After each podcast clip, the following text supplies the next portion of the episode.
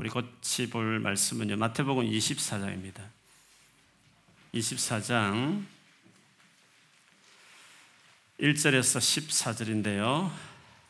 쉬운 성경 버전으로 제가 한번 읽어드리겠습니다. 주보 보시면 되겠습니다. 제가 끝까지 제가 읽어드리겠습니다. 예수님께서 성전을 떠나 걸어가실 때 제자들이 와서 성전 건물을 가리켜 보였습니다. 예수님께서 말씀하셨습니다. 너희가 이 모든 것을 보고 있지 않느냐? 내가 너희에게 진정으로 말한다. 여기에 있는 돌 하나도 돌 위에 남지 않고 다 무너질 것이다. 예수님께서 올리브산 위에 앉아 계실 때 제자들이 조용히 와서 말했습니다. 이런 일들이 언제 일어날지 말해 주십시오.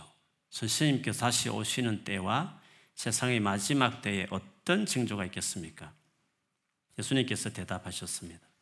아무도 너희를 속이지 못하게 조심하여라. 많은 사람이 내 이름으로 와서 내가 바로 그리스도다 라고 말할 것이다. 그리고 많은 사람들을 속일 것이다. 또한 너희는 전쟁에 대한 소식과 소문을 들을 것이다. 그러나 두려워하지 마라. 이런 일들은 반드시 일어나야 한다. 그러나 아직 마지막 때는 아니다. 민족이 다른 민족과 싸우기 위해 일어나고 나라가 다른 나라와 싸우기 위해 일어날 것이다. 여러 곳에서 기근과 지진이 있을 것이다. 이런 일들은 해산의 고통이 시작되는 것에 불과하다. 그때 사람들이 너희를 박해하고 심지어 죽이까지 할 것이다. 나 때문에 너희가 모든 민족에게 미움을 받을 것이다. 그때 많은 사람이 넘어질 것이며 서로를 넘겨주고 미워할 것이다. 그리고 많은 거짓 예언자들이 일어나 많은 사람들을 속일 것이다. 또한 불법이 더욱 많아져서 많은 사람들의 사랑이 식어질 것이다. 그러나 끝까지 견디는 사람은 구원을 받을 것이다. 이 하늘나라는 이 하늘나라의 복음이 온 세상에 전파될 것이며 모든 나라에 증거될 것이다. 그때서야 세상의 끝이 올 것이다. 아멘. 아멘. 우리 앞뒤전으로 축복하겠습니다. 그리고 집에 계시면 혼자 자기 자신을 위해서도 하겠습니다. 하나님 함께 계시니 걱정하지 맙시다. 하나님 함께 계시니 걱정하지 맙시다. 아멘. 이 코로나 바이러스가 뭐 이 년 안에는 끝나겠지라고 했지만 이제 많은 분들이 With the Korea 코로나라고 해서 같이 가야 한다고들 많이 말하고 있습니다.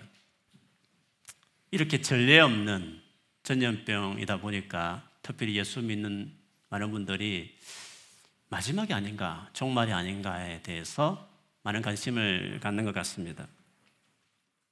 사실 오늘 본문의 말씀 역시도 종말에 대한 말씀을 이제 시작합니다. 여러분 기억하실지 모르겠습니다. 마태복음은 어, 특별히 유대인 마태가 유대인 대상으로 쓴 책이다 보니까 그들이 중요하게 생각하는 모세오경을 본받아서 다섯 개로 마태복음을 묶습니다. 다섯 개의 묶음이 있는 거죠. 근데 묶음 하나하나에 가르침이 있는 겁니다. 다섯 개 가르침, 묶음이 있는 거죠. 근데 오늘 우리가 이제 보고 싶은 이십사 장, 이십오 장은 마지막 가르침, 다섯 번째 묶음에 해당되는데 그 묶음의 주제는 종말에, 마지막 종말에 대한 말씀입니다.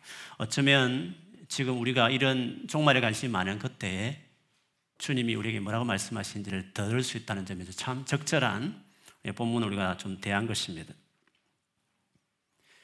우리가 이런 어려운 일이 있을 때마다 종말에 관심을 갖는 이유는요, 오늘 본문에도 말씀에 나오지만 종말과 관련해서 주님이 말씀하실 때 기근과 지진이 있을 것이다. 그리고 전쟁에 대한 소문이 많을 것이다 하는 어떤 현상에 대한 말씀을 언급하셨습니다.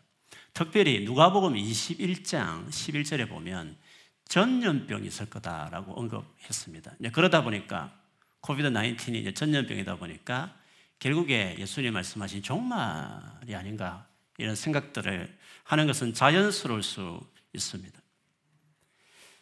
아무튼 이런 일들을 통해서 예수님의 재림, 다시 오심에 대해서 관심을 갖는 것은 너무 좋은 일이고 또 필요한 일일 수 있습니다.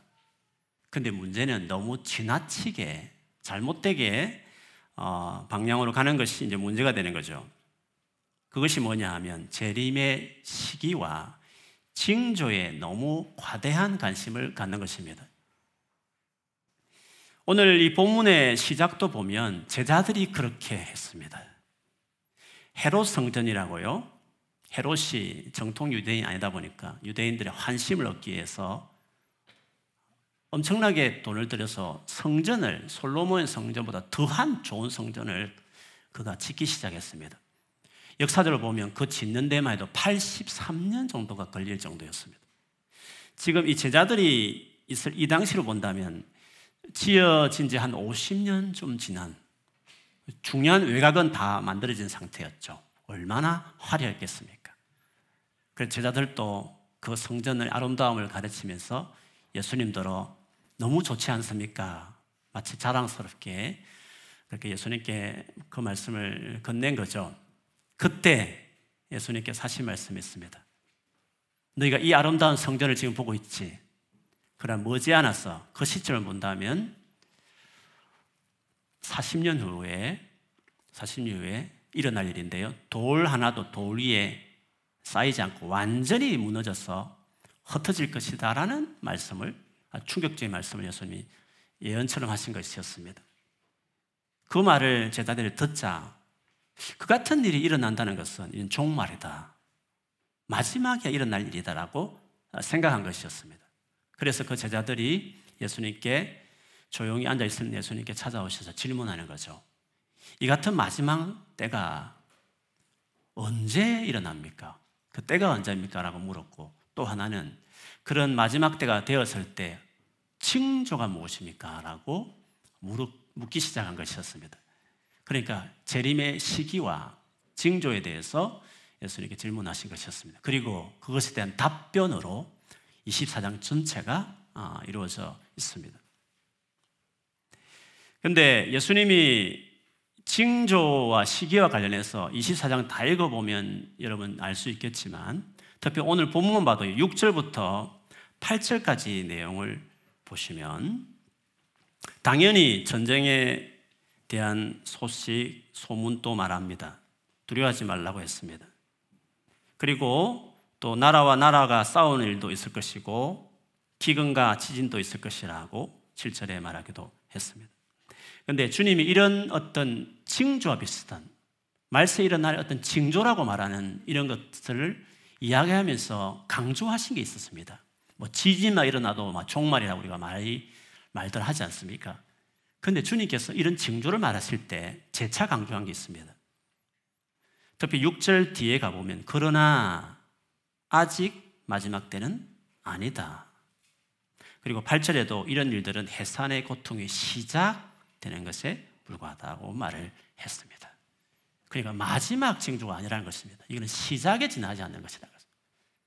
예수님 재림하기 일어나는 어떤, 재림 전에 일어나는 징조들 현상으로 우리가 흔히 생각해 봤지만 예수님은 오히려 그건 시작이다, 그거는 마지막 예수님 재림에 대한 징조로 어, 생각하면 안 된다라고 오히려 말씀을 하셨습니다.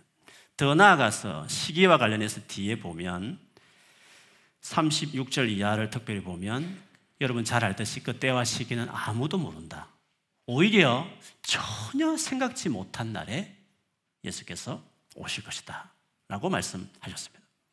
전혀 생각지 못한 날, 뭐 믿음이 없어서 불현듯 몰라서 맞이하는 게 아니라 믿음이 좋은 그 제자들에게도 예수의 재림이란 것은 생각지 못한 때 온다라고 말씀하셨습니다. 여러분, 징조를 왜 관심이 많습니까? 때를 알고 싶었어. 아, 이제는 가까이 왔구나. 그 때를 알고 싶어서 징조에 관심이 많은 거 아닙니까? 그런데 주님은 그 때를 모를 뿐만 아니라 전혀 생각지 못한 데 주님이 오신다는 것은 그 때를 추측하는 징조에 관심을 갖지 마라. 징조를 강조하셨다면 때는 당연히 알게 되는 건데, 모르는 때, 전혀 생각지 못한 때 예수님이 오신다는 것은 특별히 마지막 때라 할 만한 징조를 주님이 보여주시지 않고 그거를 관심 있게 주목하는 것을 원치 않는다, 그런 것을 말하는 것입니다. 오히려 주님은 오늘 말씀을 요지를 보면 오히려 그렇게 재림의 시기와 징조에 지나치게 관심을 갖게 될 때 큰 문제가 생길 수 있다는 것을 지적하셨습니다. 그 문제는 다름 아니라 거짓 그리스도와 거짓 예언자들의 말에 미혹을 당할 수 있다는 것이었습니다. 여기서 우리가 주목해야 될 것이 있는데요, 미혹을 당하는 대상은 세상을 사랑하는 세속적인 그리스도인들 아닙니다. 재림의 시기와 징조에 관심이 많은 사람들이 미혹의 대상이 될 수 있다 라고 주님이 지금 말씀하시는 것이었습니다. 지금 이렇게 재림의 시기와 징조에 관심이 있는 그 제자들에게 예수께서 미혹을 당하지 말라고 말씀하셨다는 것은 누가 미혹을 당하느냐면, 재림의 시기와 징조에 너무 많은 관심을 가지면 미혹을 당할 수 있다라고 말씀하셨다는 점에서 뜨끔할 수 있는 것입니다.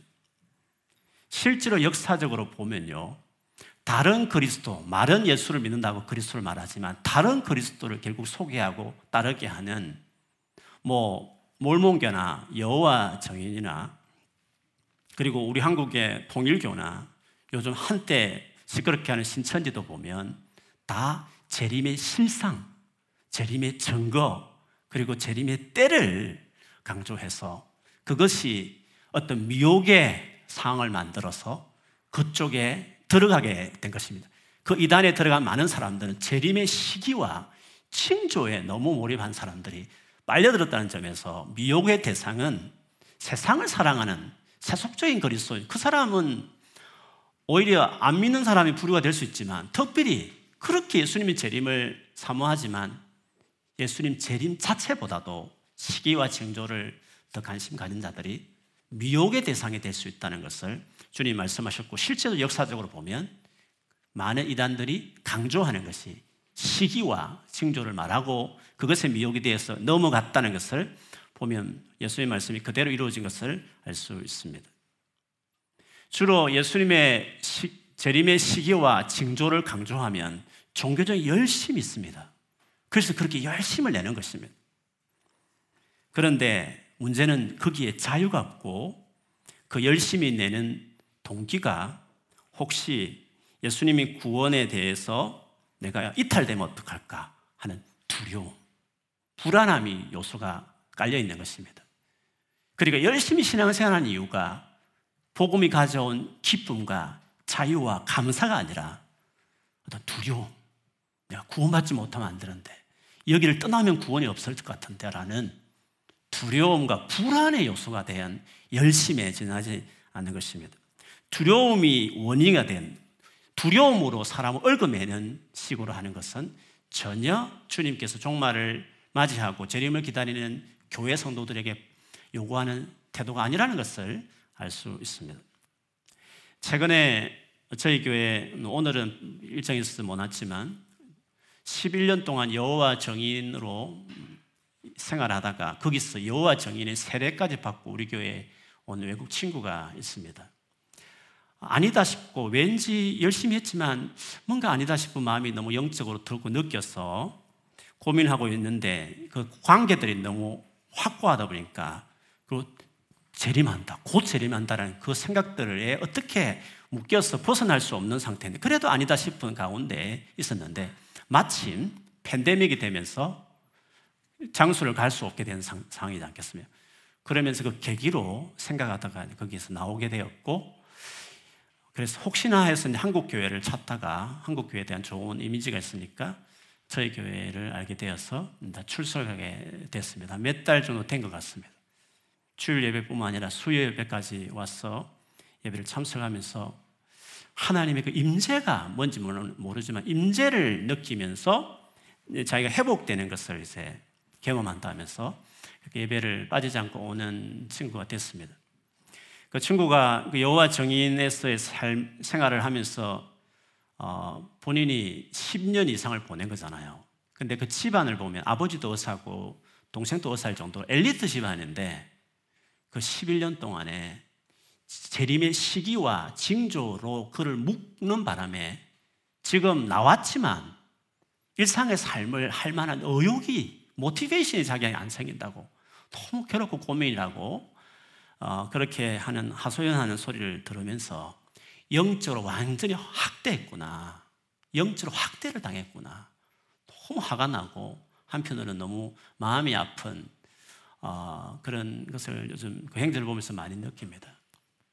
그 재림에 대한 시기와 징조에 대한 몰입이 엄청나게 헌신과 열정을 끌어냈지만 완전 일상의 생활을 하지 못하게 만드는, 묶어버리는, 두려움으로 묶어버리는, 영적으로 유린해버리는 그 일을 할 수 있구나 라는 것을 보면서 참 많은 생각을 하게 됐습니다. 성경은 예수 그리스도의 재림을 사모하는 너무 다망하고 소망하는 겁니다. 기뻐하는 것입니다. 감사함으로 기다리는 것입니다. 그리고 우리는 재림을 생각할 때 두려움이 주된 모티베이션이 아닙니다. 요한일서 사 장 십팔 절에도 사, 사랑에는 두려움이 없습니다. 완전한 사랑은 두려움을 내쫓습니다. 두려움은 징벌과 관련이 있습니다. 두려워하는 사람은 아직 사랑을 완성하지 못한 사람이라고 했습니다. 두려움에 사로잡히는 징조와 시기를 말함으로 두려움으로 사람을 얽어매어서 하는 것은, 그거는 참된 믿음도 아니지만 진짜 믿음을, 진짜 복음 안에 있는 사람들은 재림을 기대하도록 평안, 자유, 기쁨이 있는 것입니다. 그러면 주님께서 종말에 대해서 두려움을 조장케 하는 징조와 시기에 몰입하지 말고 그럼 무엇을 중요하게 생각해야 되느냐? 제자들의 질문에 대해서 사실은 노라고 답변하셨지만 그러면 그것에 대해서, 종말에 대해서 주님이 말씀하시면서 무엇이 그럼 중요하냐? 주님이 어떻게 말씀하셨는지 우리가 눈여겨볼 필요가 있습니다. 구 절과 구 절에서 십삼 절까지 보면 그 시작이야. 징조는 시작이니까 너무 거기에 신경 쓰지 마. 그게 중요한 것이 아니야.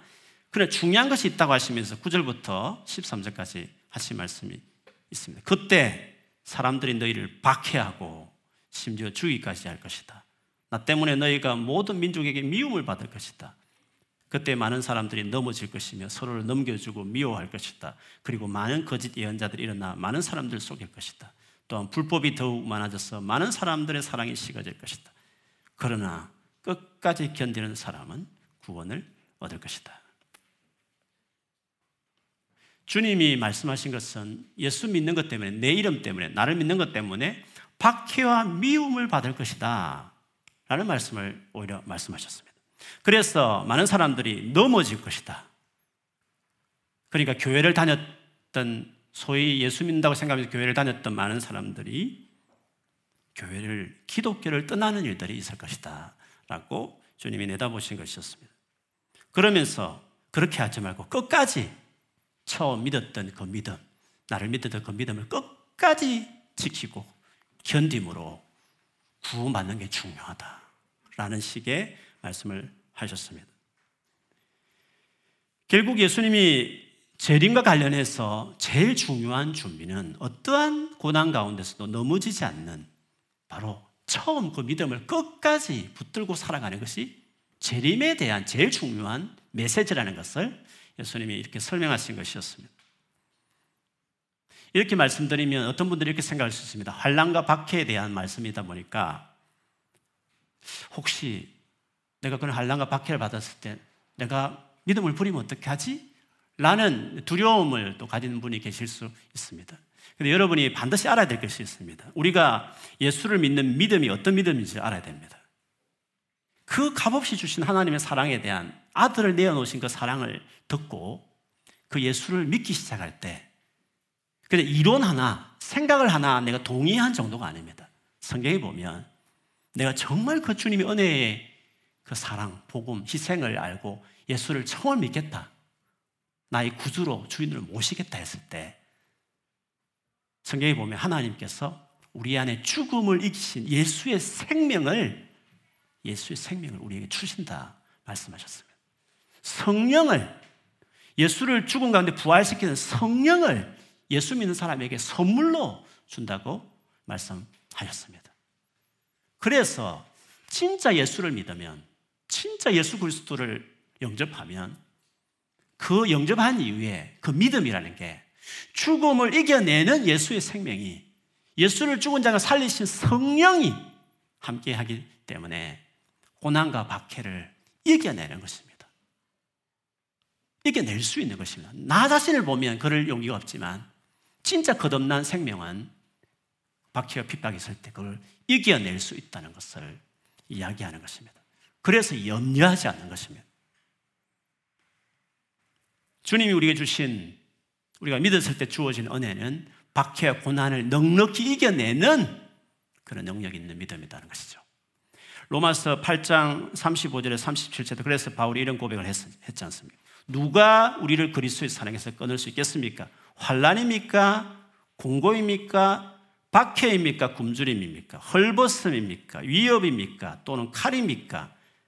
성경에 기록한 바 우리는 종일 주님을 위해 죽임을 당합니다. 우리는 도살당할 양과 같이 여김을 받았습니다. 한 것과 같습니다. 그러나 우리는 이 모든 일에 우리를 사랑하여 주신 그분을 힘입어서 이기고도 남습니다. 이기고도 남는다고 말을 했습니다. 믿음은 그냥 우리가 믿겠다라는 우리 의지 정도가 아닙니다. 우리의 의지적인 결정이 시작이지, 결단의 시작이지만 그렇게 믿는 자들에게 주어지는 하나님의 놀라운 은혜와 생명이 있는 거예요. 이기고도 남을 만한 그런 것이다. 그러므로 그걸 붙들고 인내하면 된다. 그러면 구원에 이르게 된다고 말씀하신 것입니다. 한 가지 더 들 수 있는 질문은, 왜 하나님은 그럼 이런 고난, 환난을 당신의 자녀들에게 허용하실까? 그것을 당하도록 마지막 때를 보내게 하실까 하는 것입니다. 그 이유를 오늘 본문 마지막 십사 절에 말하고 있습니다. 이 하늘나라 복음이 온 세상에 전파될 것이며 모든 나라에 증거될 것이다. 그때서야 세상의 끝이 올 것이다. 하늘나라의 복음이 땅끝까지, 세상 끝까지 전파되고 하나님 나라가 증거되기 위해서 환난과 박해가 도움이 된다고 말씀하신 것이었습니다. 환난을 통해서 복음이 세상 끝까지 증거된다고 말하고 있습니다. 이것은 성경적이기도 하고 역사적으로 사실 증명된 부분이기도 합니다. 여러분 들으셨겠지만 중국이 천구백사십구 년에 모택동 공산 혁명으로 하루아침에 공산당, 공산 국가가 되어버렸습니다. 많은 선교사들이 다 추방당했습니다. 추방당하면서 이제는 중국에는 더 이상 기독교는 끝났다, 교회는 더 이상 없다라고 다들 생각하면서 나갔습니다. 실제로 모택동이 다스렸던 이십칠 년의 통치 기간 동안에 그 당시에 칠십만 명의 기독교인이 있었는데 오십만 명이 죽임을 당했습니다. 그리고 수만 명이 수용소에 끌려갔습니다. 그리고 흘러서 지금 칠십 년 동안 공산국가로 계속 이어지고 있습니다. 그러나 막상 뚜껑을 열어보니까 일억 명의 지하 교인들이 그동안 있었고 많게 잡으면 일억 오천만 명의 기독교인이 중국에 있다고 이야기하고 있습니다. 최근 어, 서진핑이 이천십팔 년에 종교규제법을 새로 만들어서 기독교를 많이 박해하고 있, 있다고 여러분 들으셨을 것입니다. 그럼에도 불구하고 매년 십 퍼센트 성장하는 것을 보면 어, 앞으로 십 년 내에 이억 오천만 명의 기독교인이 될 거다. 중국은 그래서 전 세계 최고 기독교 국가가 될 거다라고 많은 분들이 내다보고 있습니다. 가장 핍박이 심한 그 이슬람 국가 지역인 중동에 보면 이란이라는 나라가 비슷합니다. 이란이 천구백칠십구 년에 이슬람 혁명을 일으킵니다. 그 전까지는 이란이 자유로웠습니다. 여자들도 스커트 입고 나시 입고 다닐 정도 자유로웠습니다. 그런데 칠십구 년에 사십 년 전에 이슬람 혁명을 일으켜서 하루아침에 완전한 이슬람 국가로 예수 믿음을 완전히 그냥 처형시켜버리는 그런 식으로 통치를 했죠. 그때 기독 인구가, 인구가 오백 명 정도 있었다고 합니다. 그러나 지금 사십 년 지나고 나서 백만 명의 기독인이 지하교인으로 있다고 말합니다. 매년 이십 퍼센트 성장이 이루어질 정도로 이란에 엄청난 무슬림들이 회심하고 있는 것을 볼 수 있습니다. 이렇게 보면 기독교가 강하게 확산되는 배경은 박해 상황이다 하는 것을 알 수 있습니다. 박해를 예찬하는 것은 아닙니다. 밖에 없어도 성령께서 강력하게 임하는 소위 말하는 부흥이 있으면 많은 자들이 회개하고 주님 앞에 돌아옵니다. 그러나 사람은 너무 안이하다 보니까 안일해서 또 안주하게 되게 마련이죠. 그래서 주님은 박해를 통해서 그들이 흩어지게 되므로 결국에 더 많은 자들이 예수를 믿게 되는 일들이 나타나서 복음이 땅까지 이렇게 되는 일들이 이루어진다는 것이죠. 사도행전만 봐도 그렇지 않습니까? 사도행전 이 장에 보면 오순절이란 그 절기에 성령이 임하여서 예루살렘에 수만 명이 예수를 믿는 일들이 있었습니다. 그런데 실제로 복음이 확산된 것은 스데반의 순교와 이어서 과거 사울이라는 사람이 주도가 된 핍박이 교회에 가해지면서 그 예루살렘 교회들이 다 사마리아로 북쪽 북쪽에서 안디옥, 이방인들이 많이 살고 있는 안디옥까지 올라가서 거기서 교회를 형성하지 않습니까? 거기서 세워진 안디옥 교회에서 그 중간에 회심한 바울이 거기서 파송을 받고 아시아와 유럽으로 이제 복음을 전한 그 전 세계 복음이 확산되는 계기를 말을 했습니다. 하나님 일하는 방식은 성경적으로도 박해를 통해서 땅 끝까지 복음이 전거되고 세상의 끝을 향해 간다는 것을 알 수 있습니다. 우리나라만 해도 천구백 년 초에 평양에서 놀라운 성령이 임재하셔서 부흥이 일어났습니다. 예루살렘이라고 성지라고 말하는 평양이 그 정도로 교회가 많았습니다. 그러나 육이오를 통해서 박해와 핍박이 있으면서 그 모든 사람의 수많은 크리스찬들이 피해서 남쪽으로 내려와서 큼직큼직한 교회를 세웠고 그 힘든 시대에 그들이 열심히 기도하고 주님께 매달려서 이렇게 많은 한국교회 부흥이 일어났고 미국 다음으로 아니 오리지널로 본다면 전 세계 최고 많은 선교사들을 파송하는 나라가 된 것을 보면 이렇게 환난과 박해들이 얼마나 기독교를 확산시키어냈는지를 예수님을 증거하게 됐는지를 이처럼 우리나라 자체도 보면 알 수 있습니다. 결국에 주님이 강조하신 것은 우리의 믿음이라는 것은 고난을 이겨낼 정도가 아니라 그 고난 가운데 오히려 예수 그리스도를 증거하는 능력 있는 믿음이라는 것을 보신 것이었습니다. 그래서 주님이 정말 강조하는 것은 제대로 예수를 믿는 것이다. 그것이 있으면 된다라는 것을 아신 것이었습니다. 이런 예수님의 의도를 그대로 살린 그리고 글을 쓴 분이 바울인데 그 글이 데살로니가후서 이 장에 기록되어 있습니다. 그런데 오늘날 재림의 시기와 징조를 강조하는 분들이 그 데살로니가후서 이 장의 의도를 잘못 또 곡해해서 오히려 징조를 강조하는 구절로 사실 인용하기도 합니다. 그 오해를 주는 구절은 그렇습니다. 예수님 재림하기 전에 적그리스도 나타나는데 적그리스도가 성전에 앉아서 자기가 하나님이다 라고 주장하는 일이 있을 것이다. 그리고 예수님 재림한다라는 구절이 있습니다. 그래서 성전에 적그리스도가 앉는다는 그 말을 듣고 그 구절을 가지고 이렇게 생각하는 거죠. 현재 예루살렘에는 성전이 없지 않습니까? 그래서 제삼의 성전이 건립될 거다. 그때 맞춰서 적그리스도가 등장한다. 그리고 예수님 재림이 이어진다. 이렇게 그 말씀을 가지고 이제 보는 거죠. 그래서 성전 건립에 대해서 주목하는 겁니다. 그리고 이스라엘의 영적인 회복이 아니라 정치적인 뭔가 새로운 어떤 회복이 일어날 것을 그때가 마지막 때라고 어떤 징조와 시기를 이야기하고 그런 제삼 성전의 건립에 대한 어떤 분위기를 보면서 어떤 종말에 대해서 계속 이제 말하기 시작하는 것이죠. 그런데 여러분, 그게 정말 바울이 데살로니가후서 이 장에서 말하고 싶어 했느냐? 하는 의도냐는 것입니다. 바울이 그 당시 말할 때도 성전이 있었습니다. 그리고 성전에 대한 멸망에 대해서는 예수님도 오늘 이십사 장에 말했고 그슬로 가면 다니엘서 말했기 때문에 어떻게 멸망에 관련된 어떤 그 당시 예루살렘 성전의 멸망뿐만 아니라 종말에 관련된 의미로서 그냥 흔히 인용하는 구절인데 불구하고 그것을 어떤 과도하게 징조와 시기에 너무 관심이 많다 보니까 바울의 의도와 관계없이 마치 그것을 징조의 하나의 어떤 좋은 샘플로 여겨서 그렇게 이스라엘 회복을 외치면서 사람들이 몰입하는 것이죠. 그런데 데살로니가후서를 정말 읽어보면 그런 의도로 바울이 말을 했느냐, 재림의 마지막 때 징조가 뭔지를 막 설명하고 싶어서 그러면 말한 것이냐 하는 것입니다. 사실 데살로니가후서 이 장을 기록한 목적도 오늘 마태복음 이십사 장을 기록한 목적도 같습니다.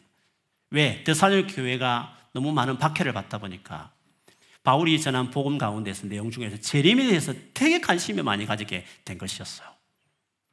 그래서 어떤 사람도 재림이 됐다고 말하는 사람도 있는 것이었어요. 그러다 보니까 재림에 대한 어떤 시기와 때와 징조에 대해서 너무 많은 관심을 갖고 심지어 두려워하는, 왜 시기와 징조를 강조 안 하면 두려움이 찾아오게 돼 있거든요. 어떤 사모함으로 기대함으로 재림을 바라본 게 아니라 두려움에 사로잡히게 돼 있는 거죠. 그래서 그 두려워하는 그 데살로니가 교회들에게 오늘 예수님 하신 말씀 그대로 그대로 지금 그게 중요한 것이 아니다. 오히려 예수님이 재림할 때 다 보여지게, 다 알게, 명백하게 하나님을, 내가 하나님을 주장하듯이 하는 접근에서 나오기 때문에 굳이 시기와 징조를 분별할 필요 없이 명확하게 드러나가 때가, 오, 때가 오기 때문에 너무 그 시기에 대해서, 징조에 대해서 너무 두려워하지 말라고, 오히려 중요한 것은 예수를 믿는 게 중요한 것이다. 믿음을 끝까지 지키는 게 중요한 거다라는 것을 오늘 예수님 하신 이십사 장의 어도와 똑같은 어도로 사실 데살로니가후서 이 장을 말씀하신 것이었습니다. 길지만 제가 한번 찬찬히 읽어가면서 이런 어떤 설명을 본문 보면서 다시 한번 해보겠습니다. 형제들아, 우리가 너에게 구하는 것은, 바울이 지금 그들에게 간절히 원하는 게 뭐냐는 거죠. 우리 주 예수 그리스도의 강림하심과 우리가 그 앞에 모임에 관하여서, 주님의 재림과 우리가 그때 다 모이는 것에 대해서 영어로나 혹은 말로나 혹은 우리에게 받았다 하는 편지로나 주의 날이 이르렀다라고 해서 쉽게 마음이 흔들리거나 두려워하거나 하지 말아야 한다는 것이라. 왜? 누가 어떻게 하여도 너희가 미혹되지 말라. 두려워하면 반드시 두려워하는 자들, 시기와 징조에 대해서 너무 관심 갖다고 두려운 자들에게 미혹을 당할 수 있기 때문에, 그래서 똑같은 오늘 주님의 말씀과 어도를 말씀하셨죠. 그러면서 그렇게 두려워, 징조에 대해서, 그 시기에 대해서 기준을 정하죠. 배교하는 일이 있을 것이다. 당연하죠. 오늘 본문처럼 환난과 박해가 있으니까. 진짜 안 믿는 자들은, 습관적으로 종교생활하며 교회 다니는 자들은 교회를 떠나겠죠. 원래 믿어서 중간에 부인하는 것이 아니죠. 믿는 사람은 그 믿음을 이겨내게 하는 믿음이기 때문에 절대 부인되거나 배교하지 않습니다. 배교하는 자들은 나중에 데살로니가후서 뒤에도 보겠지만 원래 예수 안 믿었던 자들이었다. 종교생활하듯이 교회를 다녔기 때문에 그렇게 된 것이었죠. 배교하는 일어날 것이 아니에요. 왜? 불법의 사람, 멸망의 아들이 나타나기 때문에 그런 것입니다. 자기를 신이라고 부를 것이고 숭배를 받을 것이라는 거죠.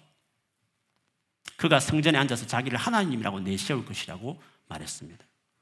그리고 이것에 대해서 주님은, 예수, 바울은 이미 말했다는 겁니다. 예수님도 말했고 이미 구약에서 쭉 말하던 종말에 대한 가르침을 이미 새삼스럽지 않고 말을 했다는 것입니다. 그가, 바울이 이렇게 말할 때 제삼 성전 건립을 생각하면서 가르친 건 아니었습니다. 그 당시 사람들이 성전이 있었는데 무슨 재건립 이런 것들을 이야기했겠습니까? 그냥 멸망에 대한 어떤 재림과 관련되어 있는 상황에 대해서 사실은 바울도 그냥 익숙하게 말을 한 것이었습니다. 그렇지만 주님이 지금 막고 있다, 아직 때가 아닌 것을 이야기했습니다. 그러나 불법을 행사하는, 불법이 하는 자가 나타날 것이다. 오늘 말씀처럼 불법을 행사, 불법이 나타나 사랑이 식어지려라는 예수님과 말씀은 똑같은 것입니다. 그리고 그렇게 할 때에 그들이 미혹을 한다는 거죠. 사탄이 활동하고 구체적으로 모든 능력과 표적과 거짓 기적과 불의의 모든 속임으로 멸망하는 자들에게 있으리라. 멸망하는 자들에게 임하는 겁니다. 즉, 예수를 안 믿는 자들이 미혹을 당하는 겁니다. 예수는 안 믿고 그냥 재림과 종말에 대한 관심을 갖다 보니까 두려움에 사로잡힌 자들이 주로 그 표적이 있으니까 진짜인가 보다 하고 넘어가게 되는 것이죠. 그래서 미혹당하는 자들은 실제로 예수를 안 믿는 사람들이 미혹을 당하는 것이었습니다. 이어서 이런 말씀을 하셨죠. 이러므로 하나님이 미혹의 역사를 그들에게 보내서, 하나님께서 미혹의 역사를 허용한다고 말씀했어요. 왜? 왜 허용했습니까? 그들에게 보내신 이유는 거짓 것을 그렇게 해서 믿게 하시는 이유가 뭡니까?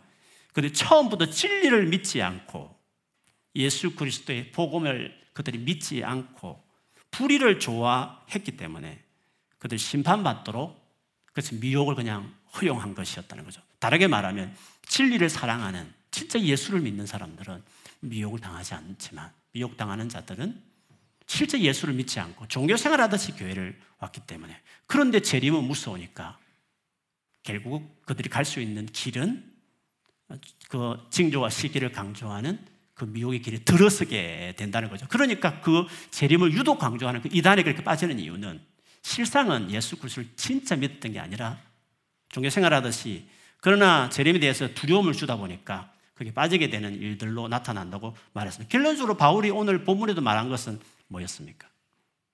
너무 재림이 왔다 하는 거 두려워 떨지 마라. 징조와 시기에 대해서 너무 생각하지 마라. 확연하게 드러나게 적그리스도 나타나고 주님도 오시는 거다. 그러므로 미혹당하지 말고 진리, 믿음을 지키고 그것을 간직하고 끝까지 내가 처음 전했던 그 내가 데살로니가 교회에 처음 전했던 그 복음 그거를 믿고 사는 것이 그것이면 충분하고 그게 제일 중요한 것이다 라고 바울이 말한다는 점에서 마태복음 이십사 장에 예수님의 어도를 그대로 바울이 설명하신 것이었습니다. 그래서 종말 관련해서 주님이 깨어있으라고 말했지 그 깨어있는다는 것이 징조를 보고 시기가 언제인지를 분별하라는 의미로 깨어있으라고 말한 것이 아니었습니다.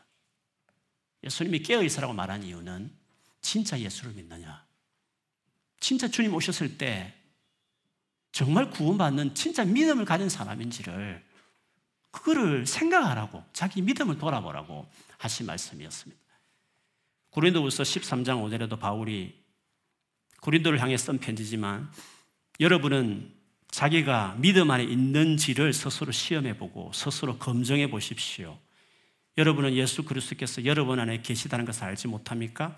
모른다면 여러분은 실격자입니다. 진짜 예수 그리스도가 당신 안에 있습니까? 점검해보라고 말을 했습니다. 믿음은 이론을 받아들이는 게 아닙니다. 예수의 생명이 있는 것입니다. 진짜 예수의 생명이 있느냐는 것입니다. 예수님의 임재가 있느냐는 것입니다. 자기를 돌아보라는 것입니다. 진짜 믿음 있는지를 돌아보라고 이야기했습니다. 시기와 징조이기 전에 아니 그런 적그리스도 나타나더라도 이겨낼 수 있는 그 강한 믿음을 가지고 있는지를 점검해라. 그리스도가 당신 안에 살아계신지를 봐라. 그거를 바울이 그거를 깨어서 보라고 자기 믿음을 점검해 보라고 말씀하신 것이었습니다. 성경에도 분별이라는 말을 강조하는 기도 합니다. 로마서 십이 장 이 절에 보면 분별하라고 말할 때 재림의 시기와 징조를 분별하라고 말하는 게 아니라 예수 믿은 이후에 믿은 사람답게 하나님 백성도로 살아가는 하나님 뜻이 무엇인지를 알아가는 일을 분별하라고 말한 것이었습니다. 읽어드리면 이렇습니다. 여러분은 이 시대의 풍조를 본받지 말고 마음을 새롭게 함으로 변화를 받아 하나님의 선하시고 기뻐하시고 완전한 뜻이 무엇인지를 분별하도록 하십시오 라고 말했습니다. 분별은 시기와 징조에 관련된 게 아니라 정말 내가 예수를 제대로 믿었는지 그리고 믿었으면 그 복음에 합당한 삶을 살아가는 사람으로 내가 살고 있는지 하나님 기뻐하신 뜻대로 내가 살고 있는지 처음부터 받았던 복음이 요구하는 삶을 그대로 내가 가지고 살아가는지 그거를 분별하는 것입니다. 그것을 위해서 깨어있으라고 말을 하는 것입니다. 믿음이면 충분하고 믿음이 요구하는 삶을 살아가는 것이 재림과 관련된 제일 중요한 제일 아, 가져야 될 주님의 말씀으로 주께서 우리에게 권면하신 것이었습니다.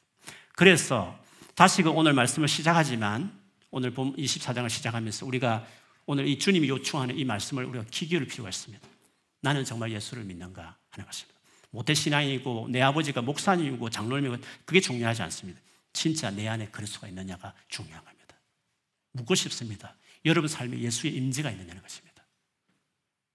예수님의 임재가 있느냐는 것입니다. 여러분 삶에. 여러분 삶에 예수님의 살아계심이 있느냐는 것입니다. 우린 죽은 예수를 믿는 게 아니라 부활하셔서 지금도 성령으로 교통하는 예수를 믿는 우리 기독교는 그런 겁니다. 살아계신 예수님이 있느냐는 것입니다. 여러분 삶 안에 있느냐는 것입니다. 있다면 그분에게 합당한 하나님 뜻대로 살아가는 삶을 정말 살아가고 있느냐 그게 중요합니다. 처음부터 받았던 늘 교회에서 들었던 복음을 진짜 내가 나의 것이 되었느냐 그리고 그 복음이 요구하는 삶을 정말 내가 살아가고 있느냐가 그게 중요한 거다. 그게 재림을 위해서 제일 중요한 것이다. 그것을 중요하게 신경 쓰라고 끝까지 믿음을 가지고 인내하면서 지켜내서 구원을 이루라고 라고 주님이 말씀하시는 것이었습니다. 이제라도 우리의 깨어있으라고 하신 말씀에 근거해 본다면 오늘 이 시간에도 혹시나 우리 가운데 내 삶에 주님이 있는가? 예수님도 알고 있고 예수 믿으면 구원받는 거 알고 십자가도 다 알지만 예수의 살아계심이 내 삶에 있는가? 주님과 진짜 난 동행하는 삶을 사는가? 내가 공부하고 일할 때 주님이 정말 같이 계시는가? 내가 어렵고 힘들 때 주님이 정말 개입하셔서 관여하는 삶을 살고 있는가? 그게 우리에게 중요한 것입니다. 예수 그리스도 내 삶에 살아있는 분이신가? 그게 우리에게 중요한 질문인 것입니다. 지금이라도 그렇지 못하면 진지하게 주님 앞에 내 믿음을 돌아보고 나아가고, 그것이 분명한데, 그 믿음이 분명한 출발이었는데 어느새 그 믿음이 예수님이 요구하는 그분 앞에 합당한 삶을 살지 못했다면 그걸 돌이키고 복음에 합당한 삶을 살아가는 것이야말로 우리가 주님의 재림을 기쁨으로 맞이하는, 두려움이 아니라 구원에 대한 감격으로 맞이하는, 기다리는 삶으로 살게 되는 것입니다. 그런 믿음이 우리 안에 있기를 주의 이름으로 축원합니다. 주님의 뜻대로 믿음으로 살아가는 여러분 되기를 주의 이름으로 축원합니다. 아멘. 우리 같이 한번 오늘 이 말씀 가지고 우리 찬양하면서 다 같이 오늘 기도함으로 나아가서 좋겠는데, 우리 마지막 드렸던 아, 두려워하지 말라 이 찬양하면서 우리 같이 좀 주님 앞에 이 마음을 쏟고 진짜 믿음을 놓고 믿음을 살아가는 삶을 놓고 우리 같이 기도하는 시간이 되었습니다. 우리 다 일어서서 이 마지막 우리 고백으로 드리고 또 같이 기도함으로 나아갔으면 좋겠습니다.